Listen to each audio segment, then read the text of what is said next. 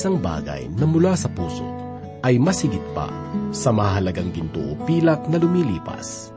Sang-ayon sa mga dalubhasa, ang buhay ng tao ay hindi lamang nasasalig sa pangangailangang material, sapagkat ang kanyang pagkatao ay hindi lamang binubuo ng laman at dugo, kundi maging ng damdamin, kaisipan at hangarin. Ang salitang pakikiramay ay karaniwang ginagamit upang tukuyin ang ating pakikibahagi sa kalungkutan ng taong namatayan Bagamat hindi natin lubos na nararamdaman ang taghoy sa kanilang mga kalooban, gayon may nababatid natin ang hapdi at kirot sa kanilang mga puso. Subalit ano kayang damdamin ng ating mararamdaman kung ang panaghoy na ating maririnig mula sa isang tao ay panaghoy ng babala at darating na pagkawasak? Marahil, sa halip na awa ay takot ang mangingibabaw sa ating puso. Ang panaghoy ni Propeta Ezekiel laban sa bansa ng Tiro at Sidon ay isang makatotohanang halimbawa na ating matatagpuan sa banal na kasulatan. Ang paksa ng panaghoy ay may kinalaman sa maling saligan na pinangahawakan ng mga bansang ito sa kanilang mga sarili. Sila ay nabaling sa maling pananaw na nagdulot ng kahatulan laban sa kanilang bansa.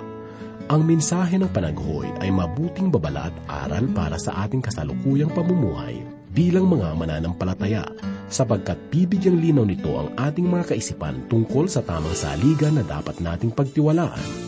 Narito po muli ang mensahe na bubusog sa ating mga kaluluwa na hanguin sa ikadalawampu at pito hanggang ikadalawampu at walong kabanata ng Isikel. Ito ay minsan pangyahatid sa inyo ni Pastor Rufino de la Peret. Dito lamang po sa ating programang Ang Paglalakbay. Kayamanan ko,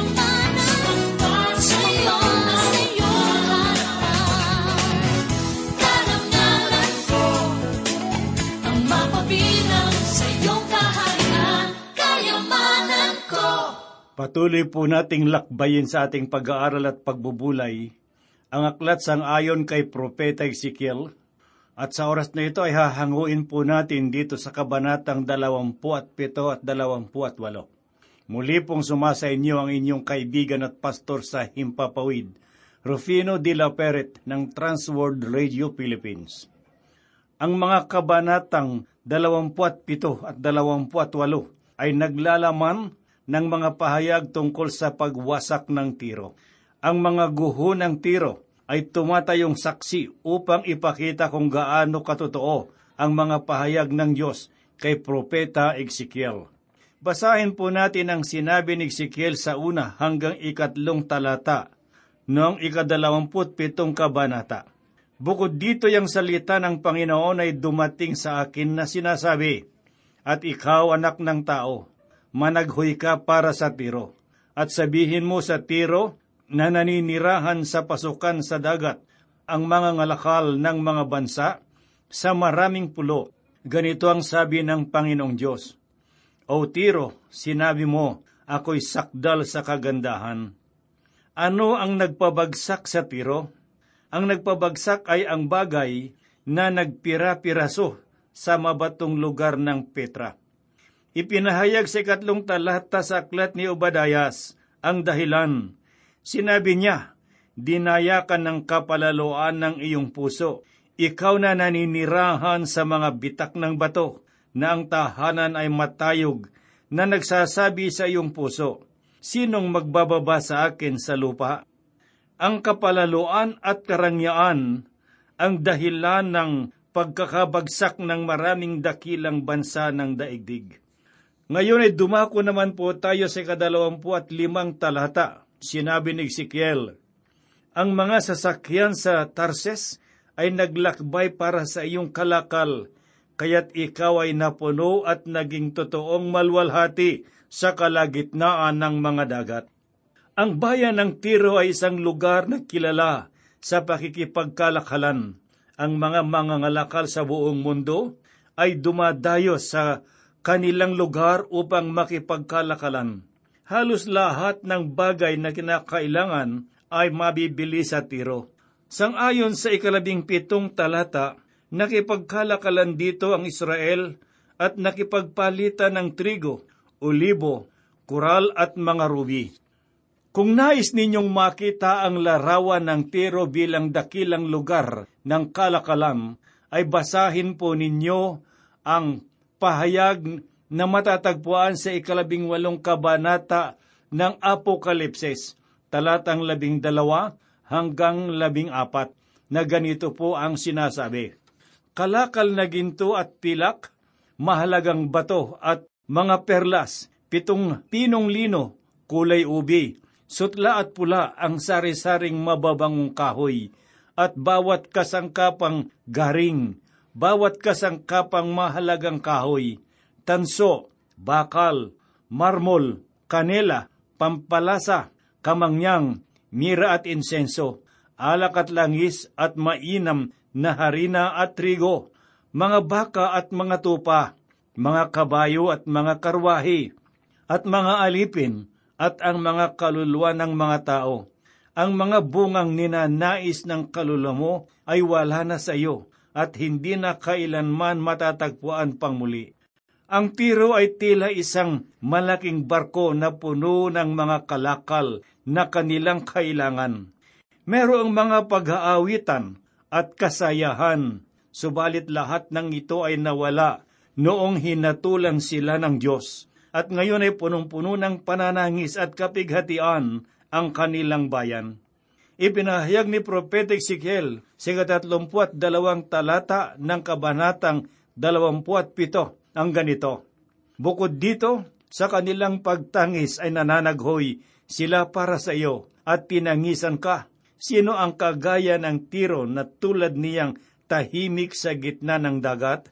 Inilalarawan sa talatang ito na ang tiro ay tulad ng isang malaking barko na naglalayag sa karagatan.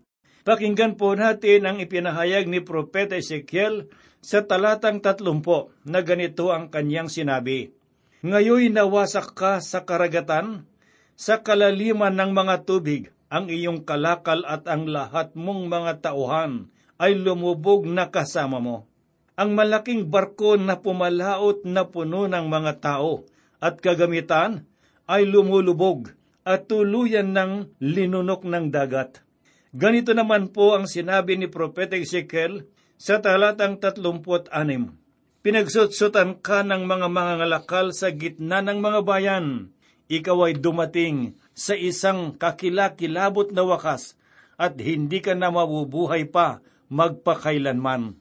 Mga kaibigan, sangayon sa mga impormasyon, ang lugar ng tiro ngayon ay pawang mga guho ang makikita.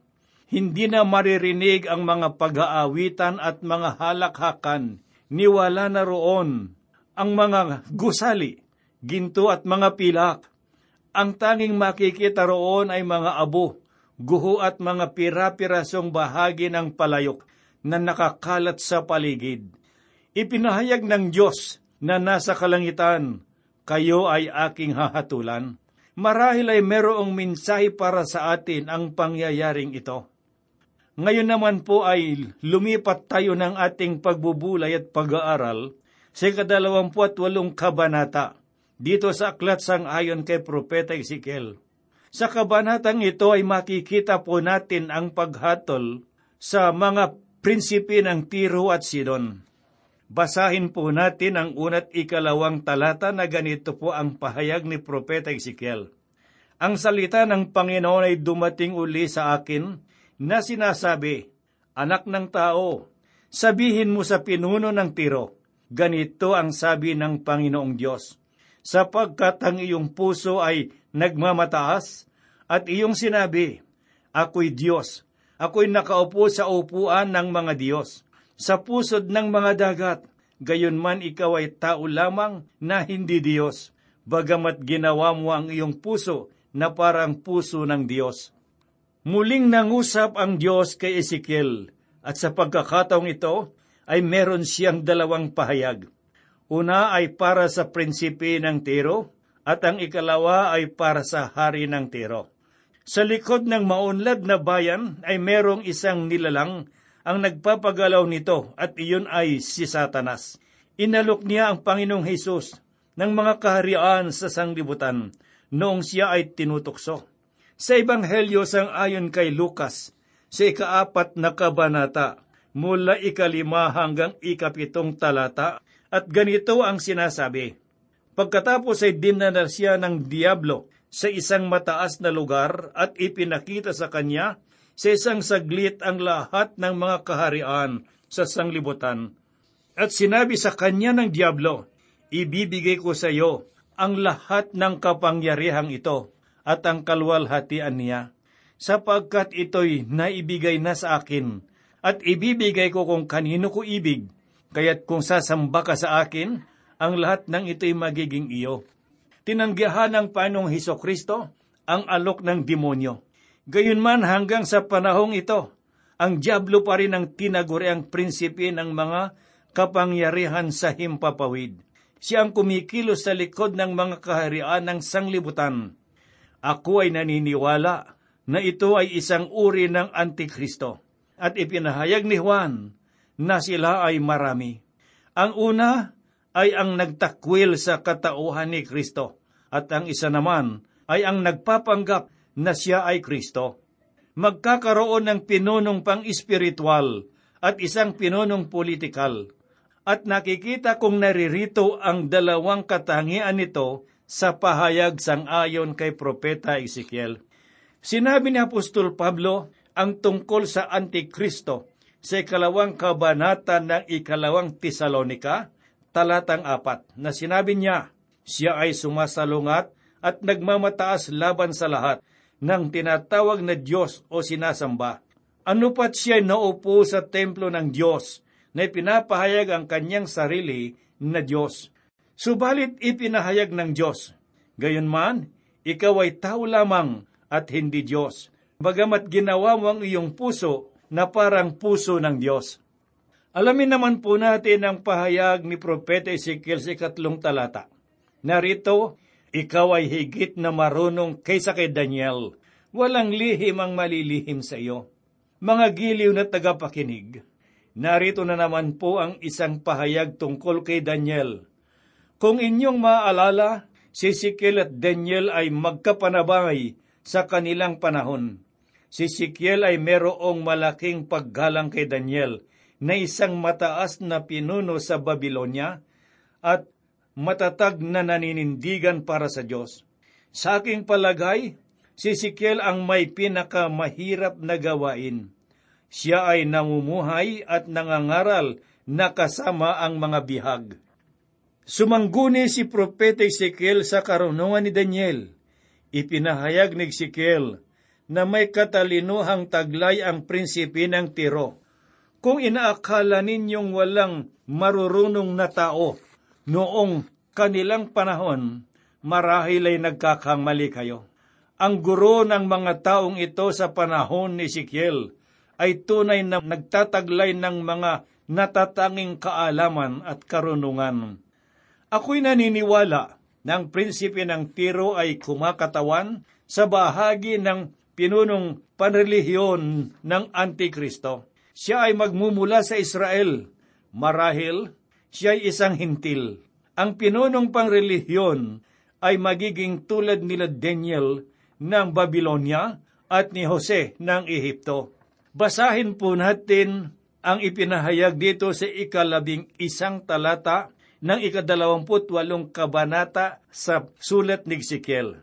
Sinabi po niya, Bukod dito'y dumating sa akin ang salita ng Panginoon na sinasabi, Hindi pinabayaan ni Ezekiel na makalimutan ng mga tao na hindi niya ibigay ang kanyang sariling pananaw, kundi ipinahayag niya ang salita ng Diyos. Noon ay tinalakay natin ang tungkol sa panaghoy ng bayan ng Tiro. Napag-aralan din po natin ang tungkol sa prinsipe ng Tiro. Ngayon ay dumako po tayo sa panaghoy ng hari ng Tiro. Mapanganib ang naging hari ng Tiro sa mga panahong iyon. Puno ng agam-agam ang taong nakasuot ng korona sa kanilang panahon sapagkat hindi nagtatagal ang kalwalhatian nito. Sa likod ng kaharian ng Tiro ay si Satanas. Ang ikadalawamput walong kabanata ng Ezekiel ay isa sa mga bahagi ng salita ng Diyos na tumutukoy sa pinagmula ng Diablo at ng kasamaan. Hindi ko na masyadong bibigyan diin ng bahaging ito. Subalit masusi pa rin nating basahin at pag-aralan. Suriin nating mabuti ang mga sumusunod na pahayag. Sinabi ni Ezekiel sa ikalabindalawang talata ang ganito, Anak ng tao, managhoy ka para sa hari ng Tiro at sabihin mo sa kanya, Ganito ang sabi ng Panginoong Diyos, Ikaw ang tatak ng kasakdalan, puno ng karurungan at sakdal sa kagandahan. Marahil si Satanas na ang pinakamarunong na nilalang. Lagi nating isinasaisip na si Satanas ay isang nilikha. Nilikha siyang lubos ang kagandahan. Kung ang nasa isip ninyo na anyo ni Satanas ay merong sungay at buntot, nagkakamali po kayo. Marahil ang binabasa ninyo ay ang mga sulat noong unang panahon na nagmula sa alamat ng mga Griego. Merong isang malaking templo ni Apollo sa Pergamum at meron din sa Korinto at sa Epeso. Isa itong paglalarawan sa Diyos-Diyosang si Bacchus, ang Diyos ng kasiyahan. Siya merong mga sungay na nanalasa sa mga taniman ng ubas. Siya ang itinuring na Diyos ng alak. Mula sa kanyang baywang, pababa ay makikita ang katawan ng isang kambing. Ang banal na kasulatan ay hindi ganoon ang pagkakalarawan kay Satanas. Inilarawan siya na nagtataglay ng kagandahan. Merong nais ipahayag si Pablo tungkol sa mga ministro ni Satanas o sa mga bulaang guro. Pakinggan po natin ang pahayag ni Apostol Pablo sa kalabing isang kabanata ng ikalawang Korinto, talatang labing tatlo hanggang labing lima.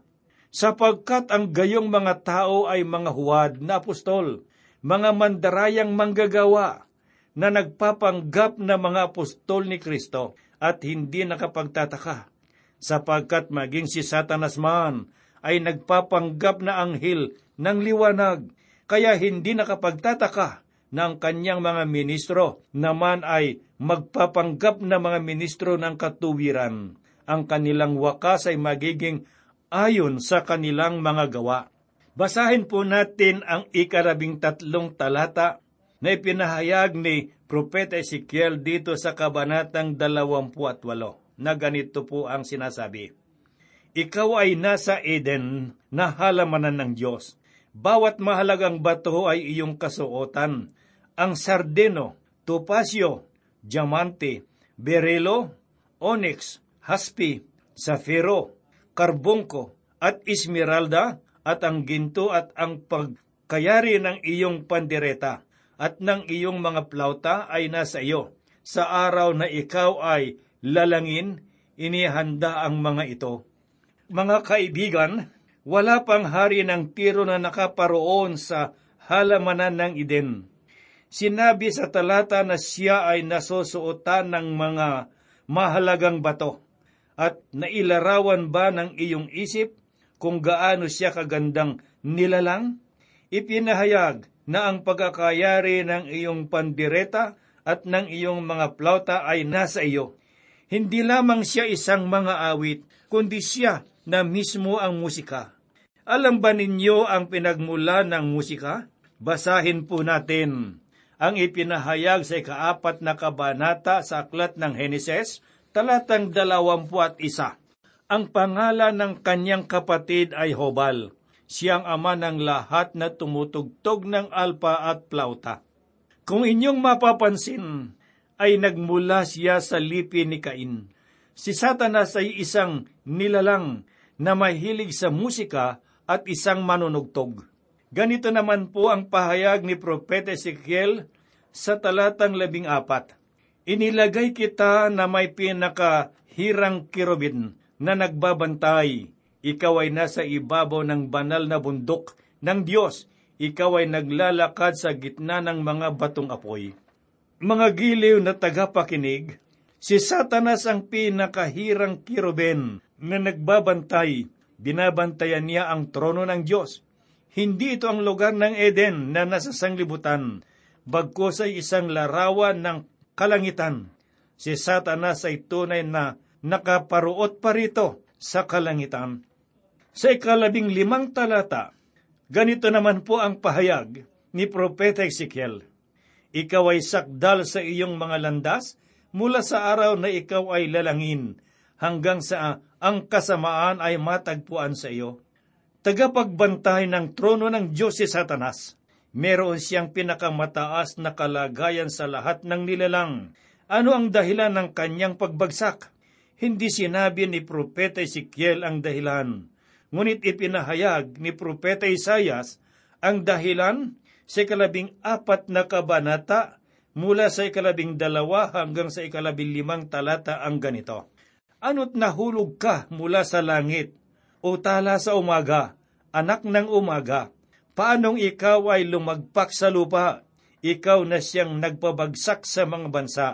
Sinabi mo sa iyong puso, ako'y aakyat sa langit sa itaas ng mga bituin ng Diyos, aking itatatag ang aking trono sa itaas ako'y uupo sa bundok na pinagtitipunan sa malayong hilaga. Ako'y aakyat sa taas ng mga kaitaasan ng mga ulap. Gagawin ko ang aking sarili na gaya ng kataas-taasan. Gayon may ibinabaka sa Siol sa mga pinakamalalim na bahagi ng hukay. Ang dahilan ng pagbagsak sa kanya ay pagmamataas. Siya ay naghimagsik sa Diyos at nais niyang maging katulad ng Diyos. Alamin naman po natin ang sinabi niya sa ikalabing anim na talata, na ganito po ang nasusulat. Dahil sa karamihan ng iyong kalakal, ay napuno ka ng karahasan, at ikaw ay nagkasala. Kaya't inihagis kita bilang maruming bagay mula sa bundok ng Diyos, at winasak kita o tumatakip ng kirubin mula sa gitna ng mga batong apoy.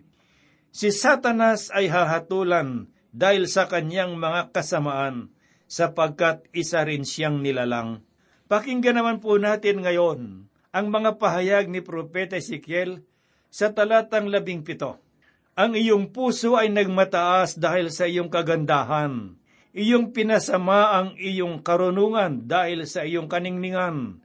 Inihagis kita sa lupa aking inilantad ka sa harapan ng mga hari upang pagsawaan ka ng kanilang mga mata. Ipinahayag sa talata na iyong pinasama ang iyong karunungan dahil sa iyong kaningningan. Kung maaalala po ninyo si Solomon, ay nagtaglay ng karunungan, ngunit naging hangal dahil sa pagsamba sa mga Diyos-Diyosan. At ngayon naman ang pinakadakilang nilalang ay naging hangal mga kaibigan, tandaan po natin na ang mga anak ng Diyos ay maaring maging ganoon din ang kanilang kalagayan. Basahin po natin ang ipinahayag ni Propeta Ezekiel sa ikalabing siyam na talata na ganito po ang sinasabi. Silang lahat na nakakakilala sa iyo sa gitna ng mga bayan ay natigilan dahil sa iyo. Ikaw ay dumating sa isang kakilakilabot na wakas at ikaw ay hindi na mabubuhay pa. Darating ang panahon na alisin ng Diyos si Satanas dito sa sanglibutan at tayo ay nananalangin na dumating nawa ang panahong iyon. Ipinahayag naman ni Propeta Ezekiel sa 25 at 26 na talata ang ganito. Ganito ang sabi ng Panginoong Diyos, Kapag aking tinipon ang sambahayan ni Israel mula sa mga bayan na kanilang pinangalatan, at aking ipinahayag ang aking kabanalan sa kanila sa paningin ng mga bansa, sila nga'y magsisitahan sa kanilang sariling lupain na aking ibinigay sa aking lingkod na si Jacob, at sila'y maninirahang tiwasay doon, at sila'y magtatayo ng mga bahay at magtatanim ng ubasan.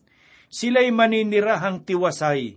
Kapag ako'y naglapat ng mga hatol sa lahat nilang kalapit bayan na nakitungo sa kanila na may paglait, at kanilang malalaman na ako ang Panginoon nilang Diyos. Mga kaibigan at mga kapatid na nakikinig, hindi mahadlangan ni Satanas ang mga layunin ng Diyos para sa bayan ng Israel. Ipinahayag nila Propeta Isayas, si Jeremias, si Ezekiel at si Daniel, at ang iba pang mga propeta na ang Diyos ay hindi patapos sa Israel muling ibabalik ng Diyos ang kapayapaan sa kaniyang bayan.